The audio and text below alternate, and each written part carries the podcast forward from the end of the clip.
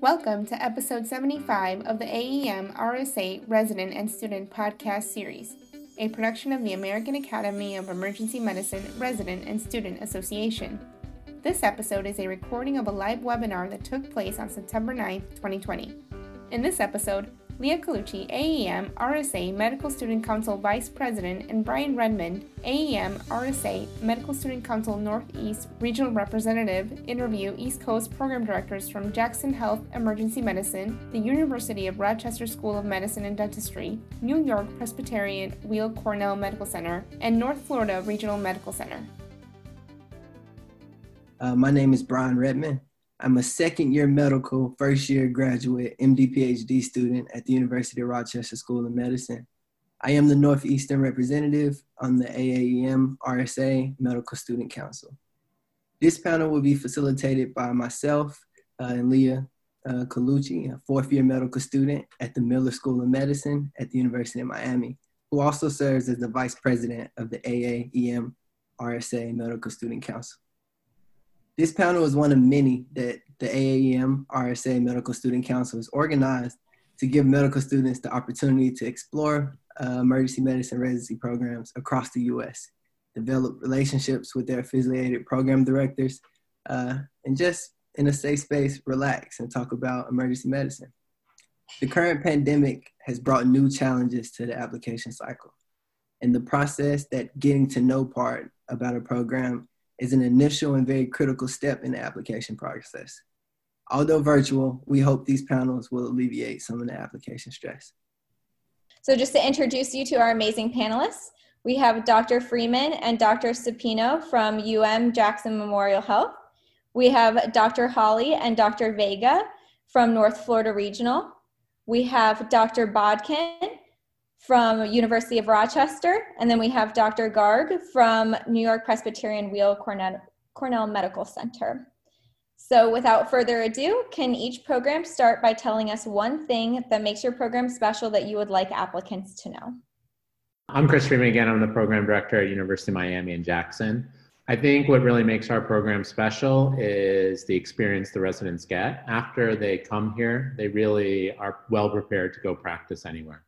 We are a big academic county hospital system, and that's combined with our community partner, Holy Cross Hospital. So residents get a real meaningful experience in both a busy county ED and a busy academic or a busy uh, community center. And that combination really gets our residents prepared to hit the floor running wherever their careers may take them.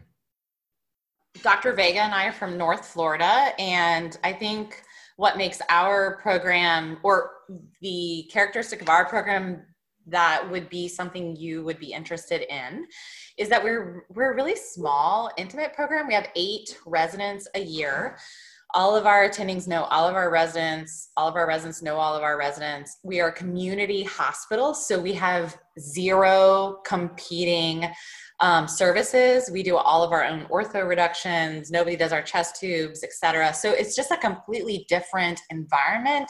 And I think that that is one of the challenges this year that we were talking about that students who are not rotating in multiple environments, educational environments, um, really need to talk to residents who are currently residents in county hospitals, in community hospitals, in academic, more academic settings. Um, because right now there's great hybrids of all of those. Um, and it's kind of figuring out what speaks to your learning, like how you learn the best. And so I think for us, we're very community hospital. And um, I am happy to talk about that more to help you realize which type of um, program you would really gel with. Thank you. Uh, I'm Ryan Bodkin. I'm the program director at the University of Rochester Medical Center in uh, Rochester, New York. I think that the thing that makes our program most unique, I would say, is the dynamic nature of our program. The motto of the University of Rochester is, is Meliora, which uh, in Latin means ever better. It's something that we strive for, something that we are, you know, a well-established, long-standing program since 1994, big academic program, lots of affiliations with community-based programs where our residents rotate, but we're somewhere where we are always trying to improve um, we really take resident feedback and resident content uh, very specific and try to adjust our, our what we're offering, our rotations we're offering, and the didactics that we're offering, really to try to fit the current needs of the resident because those are changing so quickly. Um, sometimes it's hard to keep up, but it's something that we really pride ourselves on trying to do the best we can with that. So I would kind of name that as one thing I think that's uh, you know unique or special about uh, what we do here. Yeah, I'll, I'll, thank you everyone for uh, this opportunity to share time with you today. My name is Manish Garg. I'm the program director for the New York Presbyterian Cornell and Columbia combined program. Uh, I think what really helps to set us apart from a lot of other programs in the at least New York City area is we um, have about a 240,000 patient volume, 200 faculty member uh, program that that serves at both uh, Cornell and Columbia. We have some pretty interesting relationships. We work with the Hospital for Special Surgery, which is a premier orthopedic center. We work with uh, Memorial Sloan Kettering. So the residents get really exposed to a ton of different experiences with um, specialty care. They have opportunities to do a lot of their own procedures. Um, we have really great faculty mentorship. There's, I mean, it's pretty amazing some of the things that the residents have access to and are able to do. Um, we've had residents work with uh, narrative medicine specialists so that they can learn medical journalism and, and, publish really incredible things. We've had residents work with our aerospace uh, emergency medicine folks, our global medicine programs in Tanzania or in England. Um, you know, ton of uh, sports medicine folks with our wrestling um, person. I mean, it's there's a lot of opportunities, and what we like to think is if you come to us, um, there's likely to be a mentor for you at our particular shop that shares your passion and um, and and and I think like all of us probably on the on the group we really really celebrate family and really want you to feel the love from from us as we root you on in the program. Wonderful, thank you all so much. Um, so we had another question that came in. With the changing of all residency programs to ACGME and the recognition of COMLEX as a USMLE equivalent, Will programs begin accepting COMLEX for placement, or will DO students still be required to have a step one from USMLE to be competitive? For probably the majority of MD or DO prior programs, I, think even in past years, we were always accepting DO only students or students who only had COMLEX scores. Um, if you had, if you had um, if you were an MD student and also, and you had step scores as well, we accepted those. But if you had COMLEX only, I mean, even going back three or four years ago in our program, we absolutely looked at those. And we were not excluding those three years ago, two years ago, or last year. Um, and I think that's, I, I would think that was probably true in a lot of programs. And I'm and I can definitely speak that is true in our program. Um, so I think we're definitely willing to look at students that have COMLEX only. Um, and we're happy to look up the score conversions and what that means and compare it to a step score to a COMLEX score. Um, and we don't have necessarily a preference or a um, preference from MD versus DO or one student, one type of student being better than the other it's just about evaluating the whole student and what they bring to the table. Good. I, I would agree with uh, Dr. Vega. I think that's a, a very um, accurate answer. I think most programs across the country will view both the same. I would say not all though. Um, and if you're looking to be the most competitive applicant in, in, applying to programs, look at the dynamics of their program, look at the the, the people that they've matched, look at they've matched DOs, um, and reach out to program directors and ask them. We're, we're all we all understand that this is a very um, different year than other years, and we all want to attract residents that want to fit in our program and are going to do well in our program. So there's no reason for them to, to tell you false truths. So, you know, if you're unsure, if you see a program that has no DOs in it, reach out and ask. Maybe they just didn't match in the last three years and they ranked them all in the top 10%. They're really excited to have a DO um, and they don't care about uh, USMLE versus COMLEX. So I would take a look at the dynamics of their program and look at the people that are in it um, and reach out if you have any questions or concerns. But I, I agree with um, Dr. Vega. I think um, we're the same. We, we look at all the scores. We have conversion charts for our ranking program as well as our, you know, offers for, um, you know, interview spots. And um, we try to try to compare things pretty equally across the board. So um, do the best you can on your tests and uh, reach out if you have any questions for the specific programs. If you see somewhere that might not have a lot of DOs in their program and just ask them. Yeah, and I think especially this year, you know, uh, you sort of mentioned it already, but this year I think all bets are off the table. So even programs that maybe traditionally wanted both tests um, are probably not particularly concerned this year. Yeah, I'm, I'm going to mirror, I'm going to echo what everybody just said. I mean, look, I think one thing that you don't, as applicants to medical school, you were like willing to donate a bodily organ to get in, right? I think you don't realize that now. You know, we really want to find you know the right matches for us as well as kind of show off our programs. So, you know, reaching out to all of us and letting us know that you're interested, and I think I think that's you'll, you'll find a lot of programs will will communicate back with you. Just um, tackling uh, something that came up in the chat. Um, Dr. Garg answered a question that um, was sent to all panelists um, exclusively. And the question was, are programs more understanding of SLOEs coming in slightly later than October 21st as finding an early rotation was difficult, being from a medical school without an EM residency? Uh, and Dr. Uh, Garg's reply was, uh, of course, this is a completely different year. Um, he would say, try your best to get your letters in as soon as possible, since the timeline on the back end is shortened for us. Um, continue, um, I would say we would continue to look at SLOEs and reach out to your favorite programs to let them know about the changes in your application. Can I just add to that because I think it's important to say that again, this year is different. All bets are off the table. But I would advise you, and this is um, advice coming from several different professional organizations that if you are planning on applying to a program, it is important to have your application in by October 21st. And the other panelists can speak to that because maybe they have different opinions.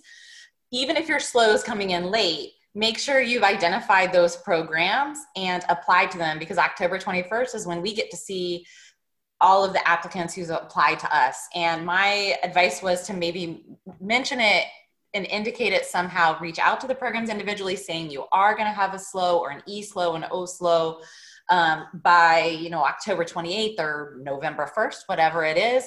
But you are interested in the program and you have submitted your application by October 21st. One more general question uh, or comment about uh, SLOEs. Get a commitment from your letter writers about when they're going to have them complete so that you have the opportunity to reach back out to them and bug them for it. You know what I mean? So just say, you know, when, when are you going to be able to get this complete? Okay, October 20th, great. Do you mind if I shoot you an email October 20th if I don't see it in my ERAS? That gives you permission. You won't feel like you're bothering them. Uh, you won't feel like they're nagging them. This is really important for your career. Um, so, so just get an, uh, identify a date from them so that you don't feel awkward about emailing your mentor or someone who's offered to do you a favor to write you a letter, which is a lot of work to write a good letter. Um, that allows you to basically reach out to them and, and ask them about it. So I really try to tell my mentees to be able to do that. So just ask them when their SLOEs will be ready and just say, do you mind if I email you on that date if I don't see it in there? And most of them do want reminders because if they forget, it's a legitimate, I forgot, oh my gosh, I got to get it done. So um, you know get a commitment from them and, and reach back out and make sure it gets done as soon as possible because it's important for you and we all know that. So we want to make sure you have the best shot at getting in as well. I love that. I i, I actually one, one strategy i tell uh, applicants is to send a thank you letter if you know that the letter isn't quite there yet and if you send if you send your letter writer a thank you letter they'll be like oh my god i didn't write that letter. And then they'll they'll write a letter. So on the topic of SLOEs we had another uh, question come up that said if do programs have a preference of what types of SLOEs do they have? Do they just want a normal SLOE? Would they have a preference of a normal SLOE a subspecialty and an o SLOE? Or is it okay to just have an o SLOE and a subspecialty SLOE, or what's this combination that's the ideal one that you'll be looking for this year yeah i mean i think it's you know we all recognize that it's going to be challenging for people to get letters this year um, so i think people are going to have a lot of flexibility in that i think you know for us we still want to see a rotation in emergency medicine rotation. So that SLOE from emergency medicine is probably the most meaningful assessment of clinical performance in the emergency department. Really what we're looking for. Um, that's a great question, but because of the limitations of rotations, um, there are some really good resources online to explain to you the difference between all four of those. One put out by the CORD SLOE committee, um, and it's like a five or seven minute um, I don't know what it's called, little video for you. Um, and I would suggest watching that. But at this point, it does seem late in the game, and you probably know what your rotations are and what SLOEs you're getting. And you kind of are in a um, position where you have to know what you can change and commit to that and know what you can't change and commit to making it the best possible situation. So if you're sitting somewhere and all you have is an OSLO or all you have is a subspecialty, meaning you don't have an EM residency SLOE, you're in the same boat as other people. So you still can commit to performing the best you can on that rotation and making the rest of your application, you know, bolster your position and make sure that the residency people reading your application know that you're committed to being an excellent resident and maybe you only had one clinical rotation, but this is a pandemic and you are committed and you're going to be an awesome resident. And this is why. So I think that um, there's a lot of anxiety out there, and I can completely understand that. I have a little bit of my own going on this interview season. I don't know if any of the other program directors are getting any sleep, but um, we really know that, and you really have to let some of that go and um, educate yourself, understand there's lots of people in the same boat, and um, work on that. I will tell you that I totally echo Dr. Freeman. I think everyone will. We're used to the SLOEs The people who are EM residency shops um, know how to write them. We know each other. They have the same language. The new SLOEs out there, which you, they're not new to you guys because this is your first cycle, but the new SLOEs out there for non residency trained EM people are really well written, and we're going to be really reading all of that. So try not to worry about what you can't change right now. That's going to be my maybe that's advice to me, and I just said it to you, but I'm going to try to take it. Also, along those same threads, like I think a lot of students stress that they've only got one true EM rotation and they can't possibly be truly competitive in that one month, and that letter can't possibly be good. And how can they make that month the, the best possible? Well guess what? Every student in the country is in the exact same position as you. And guess what? All the program directors in the country all know that.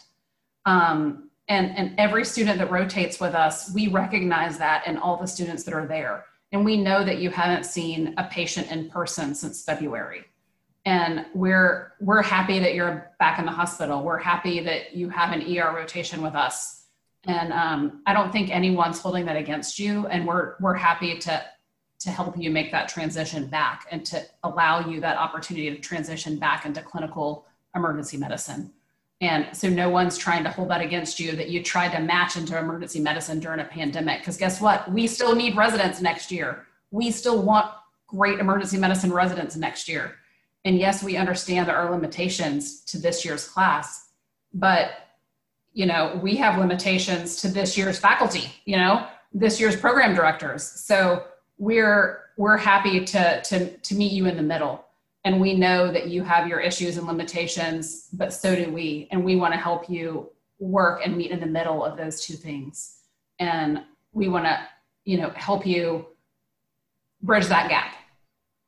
So we're not we're not trying to hold that against you one of the questions specifically was during the time during this time of um, emergency medicine clerkships only, and only having um, one SLOE.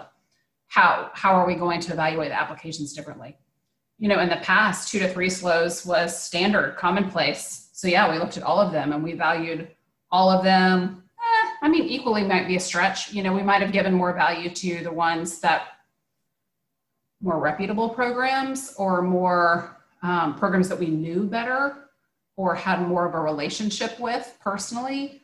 Um, you know, but this year we truly might only get one per resident. So, how are we going to deal with that? And I think that varies from program to program, but of course, that's going to get significant weight from all of us because there's only going to be one. But does that mean it's to the exclusion of everything else in your application? Of course not. Of course not, because we know that this is not your fault that you were in your fourth year of, you know, medical school during a pandemic and you only had one shot. You know, no one's perfect. You only had one chance. You can't be perfect when you only get one shot at emergency medicine, you know? So, yes, we're going to look at it. And yes, it has significant weight, but it's not going to, it's not to the exclusion of everything else in your medical education history. Yeah, I think Dr. Holly and Dr. Vega are right on. I think we are all as anxious, maybe not as anxious, but probably equally as anxious as, as you all are about this season. And I agree with Dr. Vega. You know, if an EM physician or a group of EM physicians works with you and says, this person's outstanding, they're a no risk resident, and they're going to kick butt, I believe that. And so those slowies are important, um, period, because it's EM physicians telling other EM physicians that you're good at this job or you will be good at this job.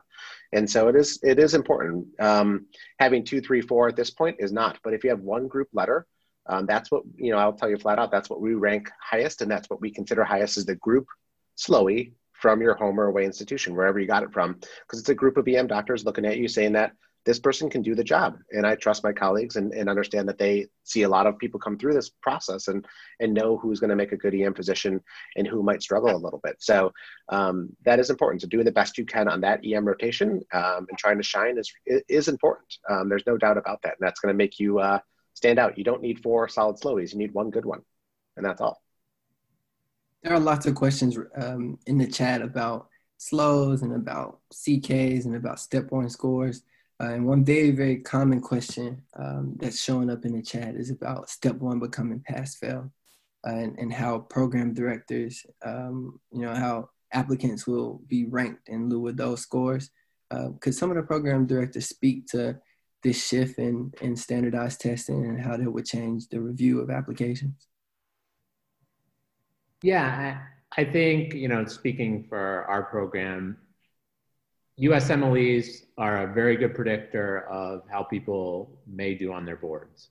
Beyond that, it doesn't speak much about how people are as EM physicians, how they are as doctors, how they are as residents, or anything else we're looking for.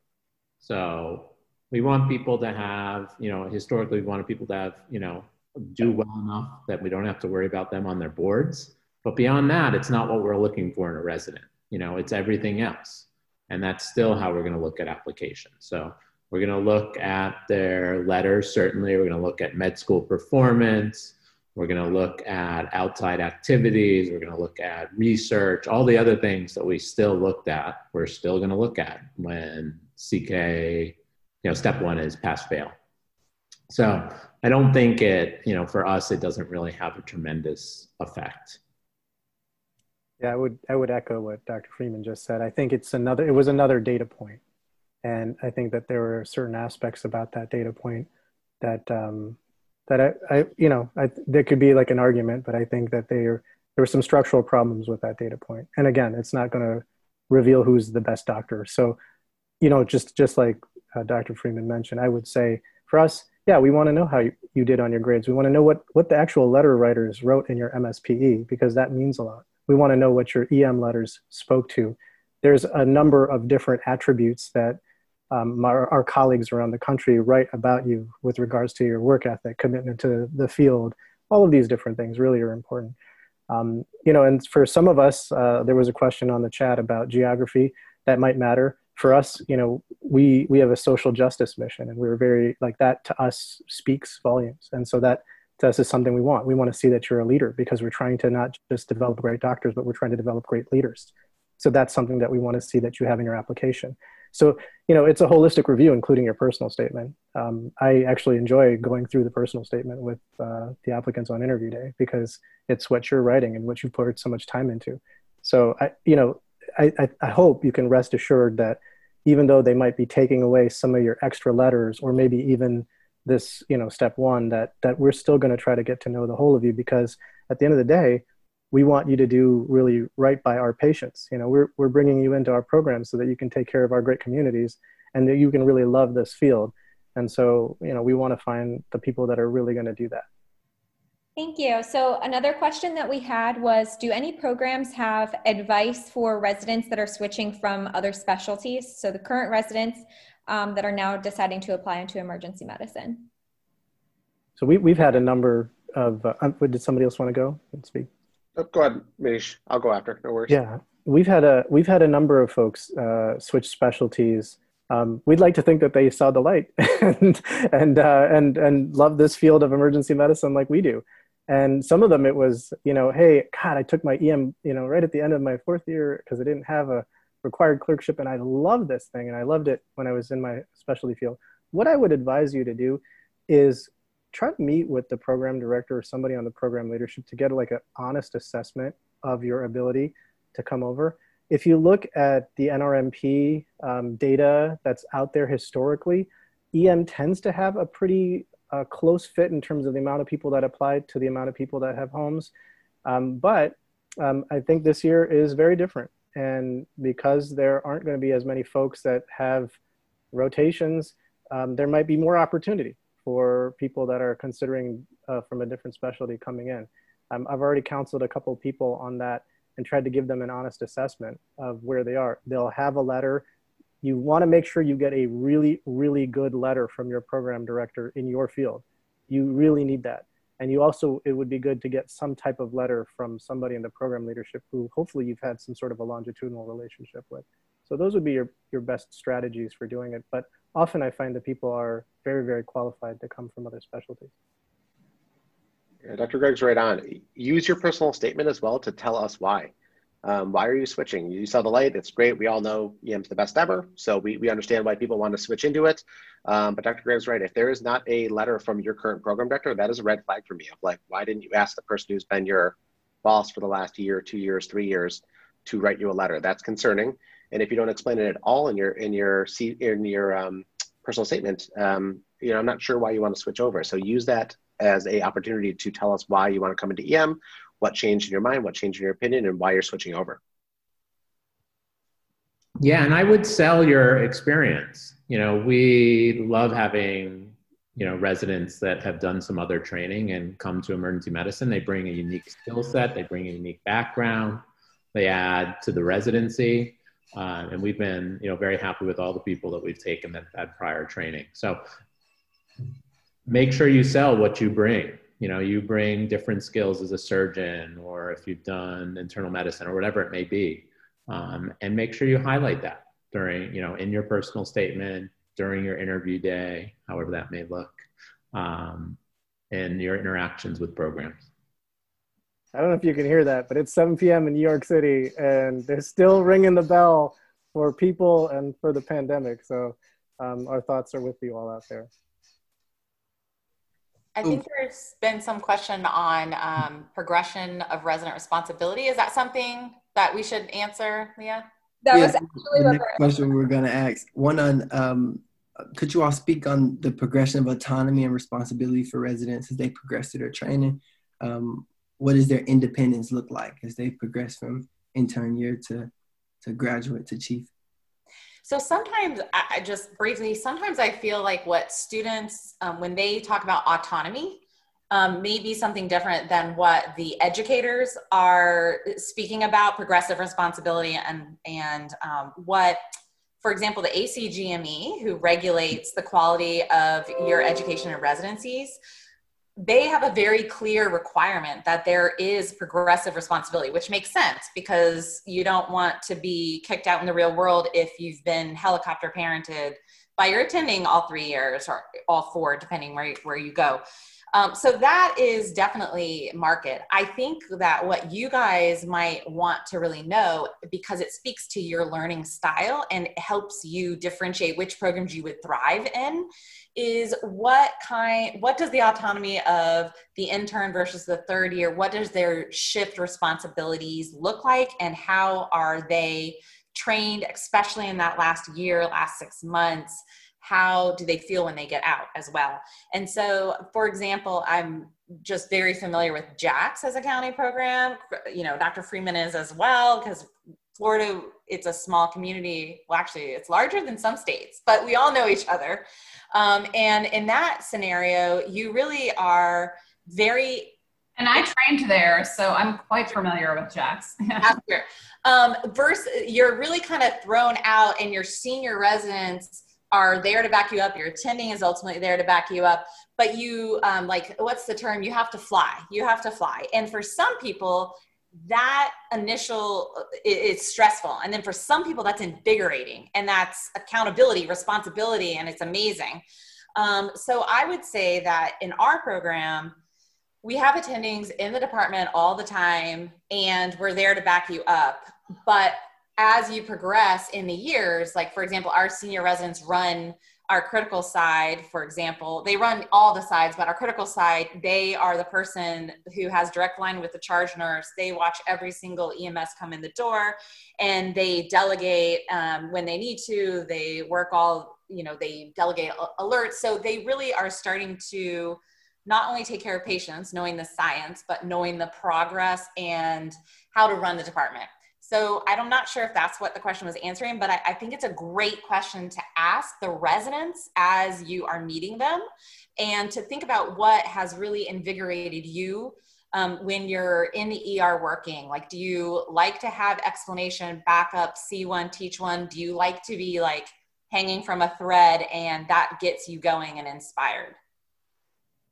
Yeah, I mean, I think, you know, so the transition is an interesting question too. So I think the big transition is obviously from medical student to resident, then you have transition throughout the years and different responsibilities. And it's going to look different at each program a little bit. Um, but like Robin was saying, all residencies have some progression of responsibilities. So for us, you know, our third years, our, you know, upper levels, we're a three-year program they are responsible for the ED area, the pod that they're in, and they make sure all the patients get seen. They supervise some of the patients. They are responsible for making sure the ambulances get seen when they come in. And they're really running the show, you know, in preparation for their independent practice, you know, at the end of their third year. Um, and there's progressive responsibilities leading up to that point. So it's going to look a little bit different uh, at each program. I think you know more important than you know specifically what it looks like for these four programs is what Robin was saying is that you know it's something you want to get a feel for and know yourself and know what you're looking for and how you best learn and what you've liked best about medical school and then you can find the appropriate fit when you go and do your Zoom interviews and Zoom meetings with residents and all those fun social activities via Zoom this year. And try to figure out what program works for you because it's not one right way of doing it, it's finding the fit for you. And I just want to add to what Dr. Freeman was saying. We have sort of this unwritten policy it's your patient, your procedure it doesn't matter sort of what year you're in. That being said, you will, if you're uncomfortable with a procedure, there's always an attending or a supervising resident who happens to be a senior. So that's another form of the graduated responsibility in the supervisory role. But if it's your patient, you own that procedure and you get to do it. I think um, I'd like to speak up only because I think sometimes there's hesitation with newer programs, only just to say that we modeled some of our strategies with honestly the way that we did things at Shands Jacksonville with the fact that the interns did all airways. And I think that was that's important because I think sometimes that information isn't out there for medical students or you know newer people in the game don't have that information, don't know what happens. So if there's an airway that needs to be done, the, the intern that's on shift at that time will be pulled in to do that airway unless they're truly just unavailable. The other day, for example, our intern could not be found because he was in a triple COVID evaluation, you know, three layers of PPE deep, John Day, um, three layers of PPE deep. And we knew by the time we found him, that patient was going to code. Um, but, but truly the intern is the first level um, and they get the first attempt or two attempts or three attempts. And then if they're not able to, then it's the senior resident and then the attending, for example. And, and that's how we did things at Jack's where I trained. Um, and the senior resident is the one running the code always. Um, they're at the foot of the bed running the code or running the situation with the attending. And that's uh, that's just a standard thing in our ER, and I, I, I love that transition because the the interns just know that they're going to get to do the airway, and the second years and up just know that they're going to be running it, and the third years they're honestly happy when they get to be third years, and and they really don't have a role, and they're just like, yay, I get to do the airway today, yay, I get to run it today, okay, whatever. Um, so I think everyone having that dedicated transition along the way and then that opportunity to do all of the roles as they reach sort of the end of their training i think is a good opportunity for everyone so another question that came up, and Dr. Gardner's been very quick in the chat, so I appreciate that. But one of the questions that was asked is, how is resident health and well-being addressed at your programs? And you can say something again if you wanted, Dr. Gardner, and if not, if other programs wanted to comment on it as well. I mean, I, I think this is what it's really all about. I mean, we can't pre preaching family if you don't, you know, show the love for your residents. I mean, I think one of the things that many of us commit to is that you know there's been so many people who have poured in just i mean i'm a parent who just poured in countless amount of love into um, you when you were younger to get you to this place and i think a lot of us on the program leadership side think about taking that that that or that baton and trying to shepherd you through this and if we don't protect your well-being um, then i think we leave you very very vulnerable in a very very hard specialty um, and I, I think that it's really critical that we do everything we can. So, I mean, I try to reach out to residents. I try to reach out to their families. I try to get to know them because I, I feel like if I, if I can know them more than just professionally and I know them personally, then I can just really mentor them to the best of my ability. So, you know, a lot of the things that I wrote in the chat, I think are really, really important when the pandemic hit. Um, over, I mean, over 50% of my residents in New York City were either um, contact isolated, quarantined, or sick. And um, it got to the point where they told us I mean, we had one day where um, we had 200 to 300 plus patients in a single ED coming in um, that were possible COVID. And, and uh, you know, it, it, was, it was pretty crazy. And, you know, we didn't at that time know about PPE. And so we, we got all of our folks together. We tried to use this, like, you know, hear me, prepare me, support me, um, you know, celebrate me model. And I think that really, really helped us because we were able to listen to what the residents' concerns were, validate that we didn't have all the answers. We were learning from the residents just as much as they were learning from us because they were the frontest line doctors. And this, they're the ones who were right up with the patients, making sure that that that abdominal pain was really COVID and it wasn't appendicitis. And you know, credit to them for doing all those things. And after we kind of made it through, and thankfully everybody was at least okay from the resident standpoint, um, you know, we, we try to do our best to celebrate them and showcase them and, and, you know, put them on websites and, you know, have them speak to, you know, interviews and, and different things with media outlets because we just, we, we, we consider them our heroes. And I think it's really important that when you're going to a program that you really feel that you're going to be, you know, taken care of and supported. And that's the reason why, like, when folks have diversity questions for me, I, I, I want them to ask those questions because I want them to feel as part of our family because we celebrate everybody. And I think that's really important when you're trying to find a place that you're going to call home for the next three or four years that um, that you know that that they've got your back. Oh, so yeah, I was say I, I, think Dr. Garg's right on. I think that one of the things that we need to focus on, and that um, you know, emergency medicine is incredibly challenging, and there's a significant amount of burnout. And if we're not doing our job early in your career to create patterns of wellness and create patterns of resilience and success, uh, we're failing you. So, you know, we've really taken an approach at the University of Rochester of, uh, you know, less kind of systemic and, and corporatized wellness and more individualistic approach, like Dr. Garg says, getting to know you, getting to know what makes you well, what's important to you, what's, uh, you know, going to give you a positive attitude and, and, a resilience towards what we're facing. And without that individualistic approach, um, it's just not successful. Telling everybody go do yoga for 45 minutes isn't going to fix everybody. It might fix a few people.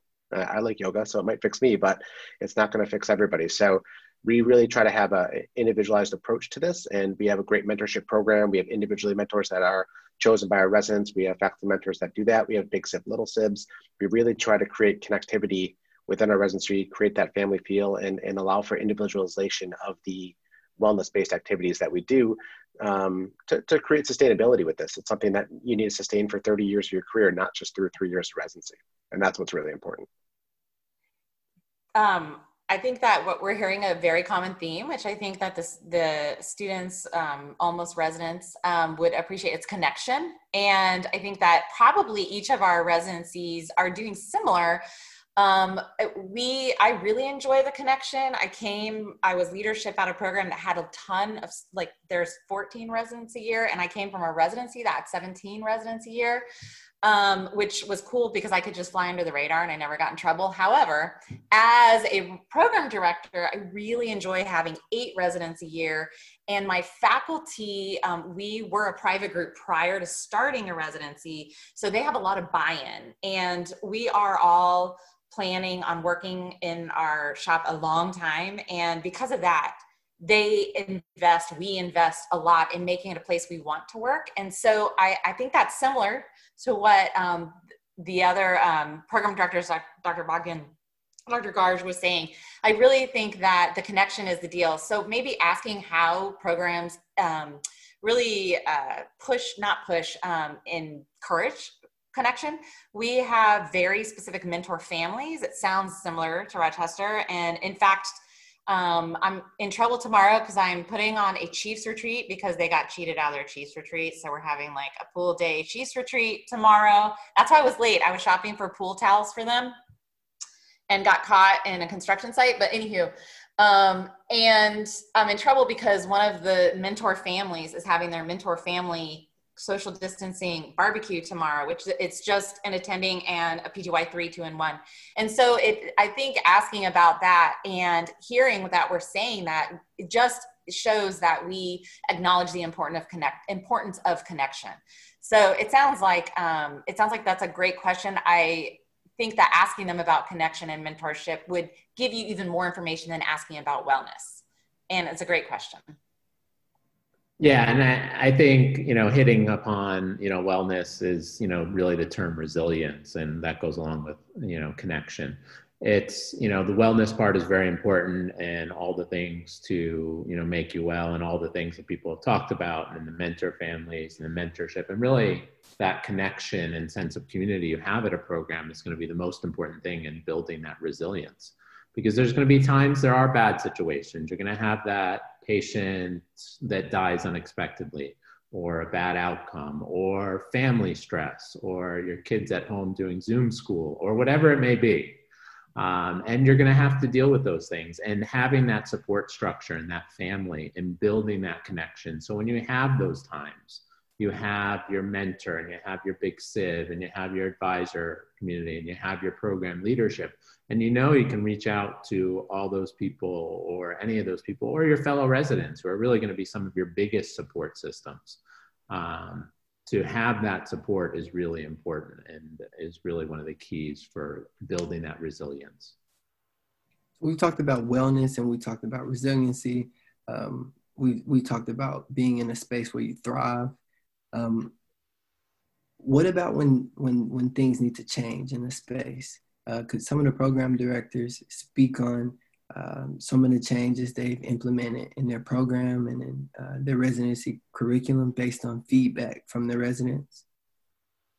Can I just say that this question um, gets a little bit hard to answer. And I think actually Dr. Bodkin already said this, that their motto is to always get better, something something fancy and in Latin. But uh, I'm Meliora, ever better.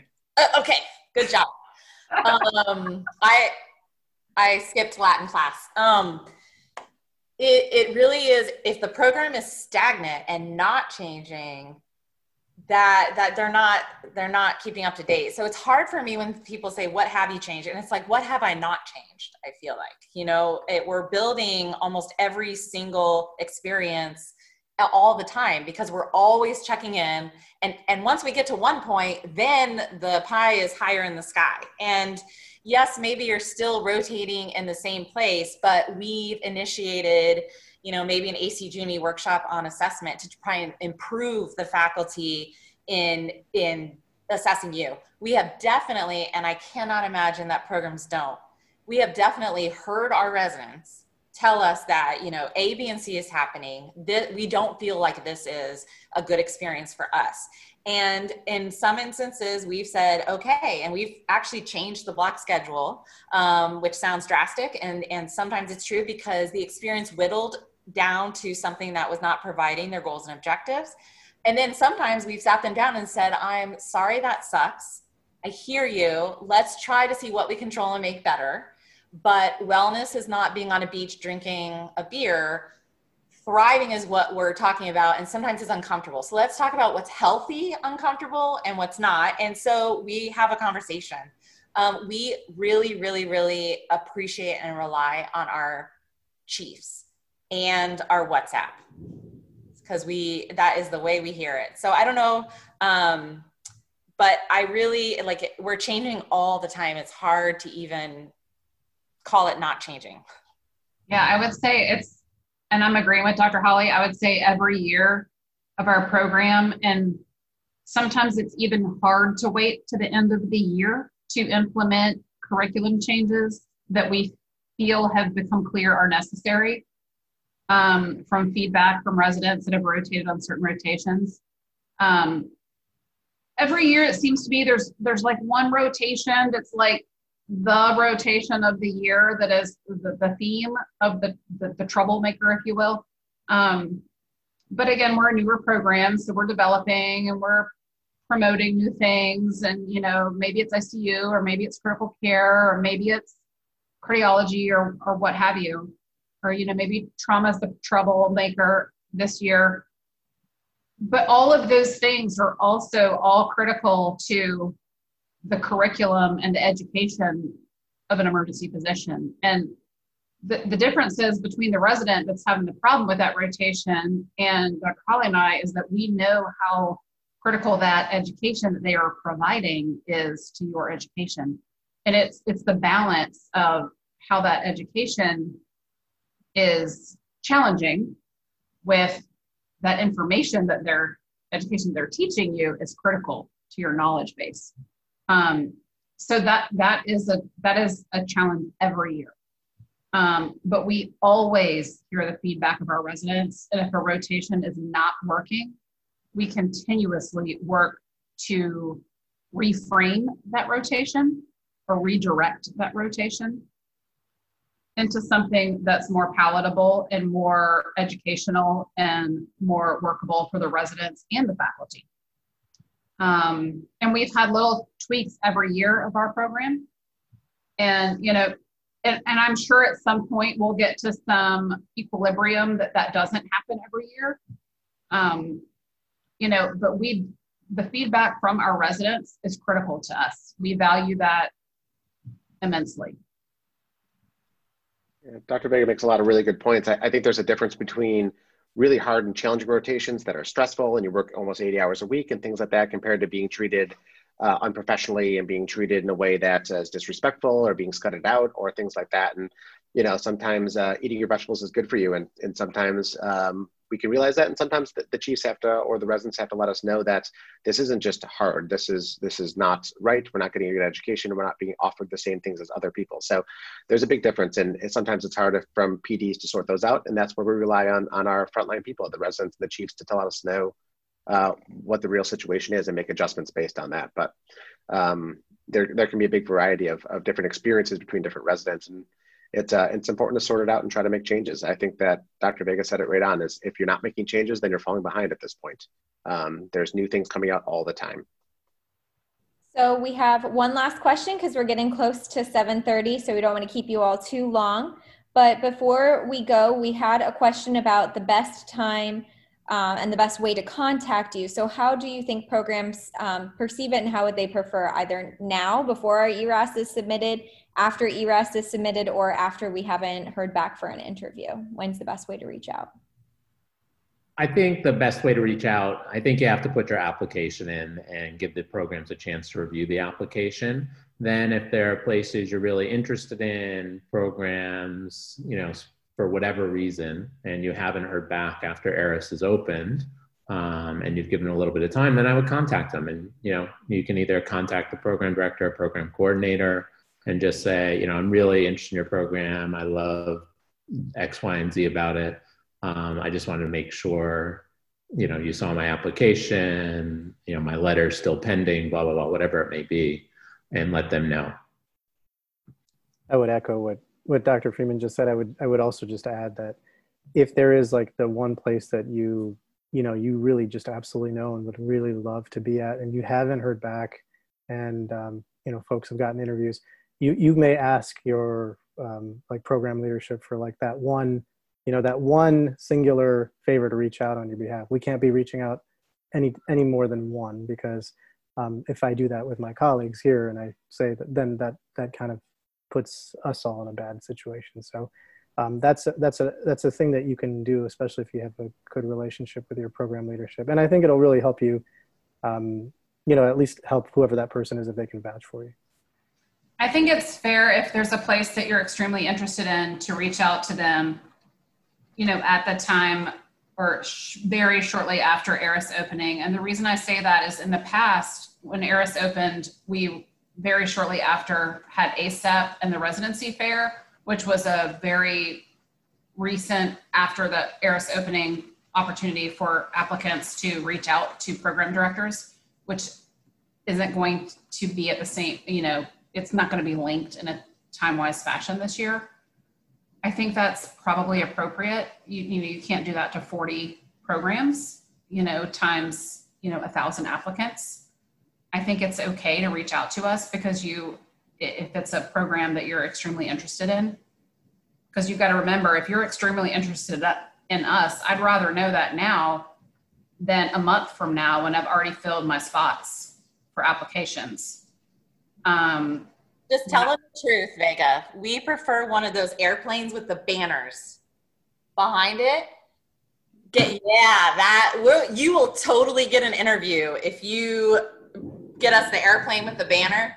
Um, why why stop there? Just go Lloyd Dobler, get the big stereo, and just like you know, right outside the window. I mean, you got to watch out for the stalker thing. Just gotta you gotta watch out for that.